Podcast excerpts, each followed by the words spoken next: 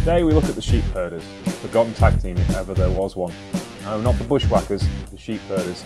Luke Williams and Butch Miller were a great example of connectedness within the professional wrestling industry, and they had a great career from the 1960s onwards until they really hit pay dirt in the late 1980s, producing and developing the Bushwhackers characters in the WWF. Wrestling purists may have reviled them, but they had a long history long before they got to Vince McMahon. And that's what we'll be looking at today. Forgotten Tag Teams, the Sheep Herders. Luke Williams and Butch Miller, Forgotten Tag Teams. You're having a laugh, Trupany. Get your head in gear. They were just inducted to the WWE Hall of Fame. How can they be forgotten? Well, if there was one example of WWE's revisionist history that stands out above all others, it would be the Bushwhackers. The arm swinging, child licking, in the Royal Rumble for four seconds, Bobby Heenan saying they use rope for dental floss, ever losing, unheralded, children's entertainers were not all that they seem.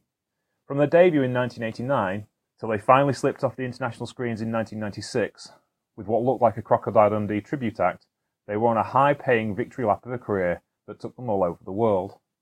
They were the kings of the era territory tag teams. They worked everywhere, for everyone, left crowds aghast, and they did it for born heel attitude and lashings of violence. It's not what made them famous, though. What made them famous was being a pantomime horseback end of the WWE's tag team scene in the early 1990s, a job they did very well, much to the annoyance of pure wrestling fans, because how else could such a limited pair of grapplers have such a long run in one of the most competitive companies on the planet? Because they knew what they were doing, hard as that may seem. This isn't the story of the Bushwhackers, though, which can be summed up in a few lines. Lost a lot, didn't look good doing it, entertained a lot of children, and earned a lot of money. Something wrestling fans forget when it comes to acts like this.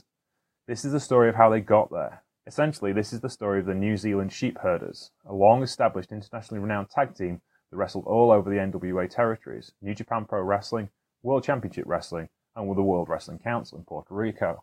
In fact, one of them ended his career as a head of creative for one of the biggest wrestling companies in the world. That's the Sheep Herders, and their story begins in New Zealand in 1966. New Zealand was not a place where professional sport had been taken hold. There was cricket, of course, and rugby union, still amateur back then, but there was no working class mass attractions. As Luke Williams explained in a shoot interview not long after their WWF run, there was no TV, no standing companies, and so the inn was based on geography and luck. Williams happened to live next door to a strongman act who invited him to join up with a new company that turned out to be NWA New Zealand. He would have his debut at Wellington Town Hall. Miller was medically retired from rugby at a young age, and while training at the Wellington YMCA, he was scouted for wrestling sessions. After a stop-start beginning, where he got put off by some traditional shoot style, the style of the time was heavily influenced by the British and European wrestling and still under Mountevans rules, it was clear that the Empire had a long shadow, to the point each match being controlled by a police permit. The rules were also enforced by police officers. There's also a long shadow on the workers, many of whom had come from the UK and the bastion of British style, the Snake Pit. Under the circumstances, it was hard not to improve. Without the glimmer of TV lights, they could toil away learning their craft, touring the country in a new market that was teeming with ideas and talent, but very little exposure. The pair would find their new calling an attractive way of life. They began to excel as individuals, main eventing as solo wrestlers. Butch Miller explained the work rate for a full timer. Get to the show, assemble a ring, wrestle five five minute rounds, and maybe a six round tag, tear the ring down and move on. As Miller and Williams began touring together, they began tagging together. They were called the Dream Team, Sweet William and the Brute, New Zealand's first combination tag team.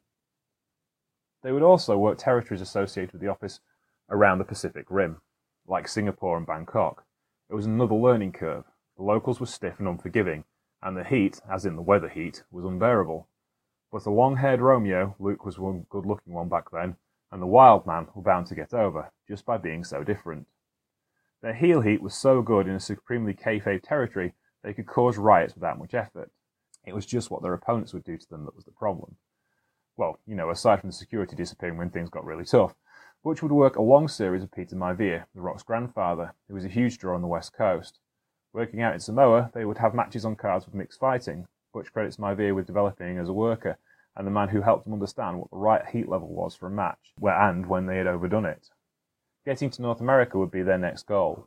They would first travel to Quebec and the Grand Prix promotion owned by the Vachon family and Edward Carpentier. The Vachons must have seen kindred spirits in the team. Lord knows what Carpentier thought of them. It was an eye opener for them, having used to companies working a touring loop and the Japanese Far Eastern system, they were suddenly in a huge urban territory, with all those stars like Andre the Giant and Bruno Sammartino still giving his one promised date a month a thank you to the territory that gave him his break. The Grand Prix company was on fire and running three towns a night. Butch and Luke not only added lustre to their resume, it gave them another edge to their style that was coming together as a mix of European wrestling, brawling, and over the top theatrics. They impressed enough to get booked in the United States and Canada via their NWA Hawaii promoter Steve Rickard and Jim Barnett, who had opened up Australia to the American style. Having gotten over there, they followed that up with a run in Stampede Wrestling for Stu Hart.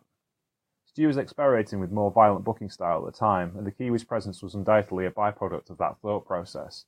It would eventually do the territory in, but for two guys who had their sights set on a long term wrestling career, Stampede was a great place to continue to grow.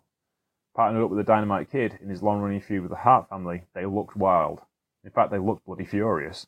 With long hair and grimacing faces, they intimidated commentators and generally went about things in a hateful and spiteful manner, employing everything they had learned in the Pacific Circuit. They were also a hit. Though the nights were cold, macabre journeys long, it meant a strong bond with the business and their co-workers as they set about paying their dues in the harshest of environments. Stu was a good boss.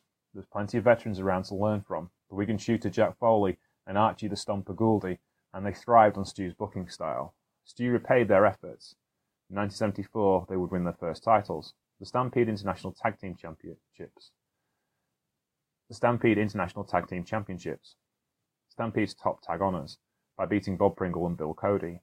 They would lose and win the titles back in their Stampede stay, and would then disappear from the North American scene, returning home to New Zealand for the first national show in the country, On the Mat.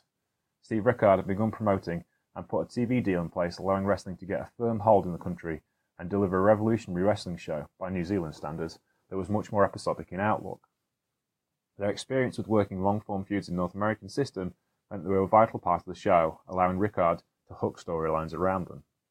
After that, it was back to Hawaii, though business wasn't great. A supercard with imports from the US would be their saving grace for the trip. Being somewhat unaware of their surroundings, they had often thought of working in the US, where they thought their hybrid technical brawling style would be a hit, but figured that getting a work visa would be an impossible task. A backstage conversation with Buddy Roberts and Roddy Piper enlightened them to the fact that they were already on US soil and had a six month work visa in their back pockets. Roddy made the call to Don Owens in Portland, and one of the biggest, best territories in the US opened up to them.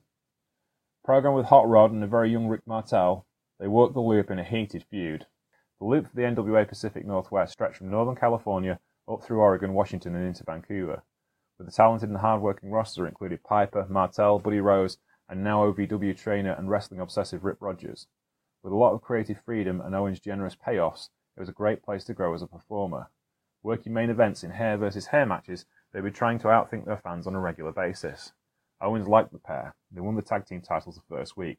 The shows were a mix of new school thought process and old school promotional activities. The main event would be the best of three falls, with an interval in between so Don could sell as many snacks and gimmicks as possible. His brother Elton always had a shoot contest to open the show as he ran the southern segments of the huge territory.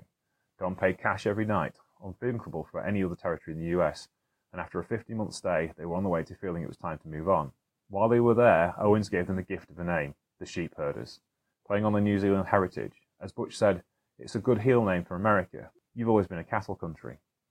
They would be awesome heels, taking on Piper Martel on a loop and inspiring with Hot Rod's infamous promo where he smashed a beer bottle over his head to show how much the titles and the money that went with them meant to him and his family.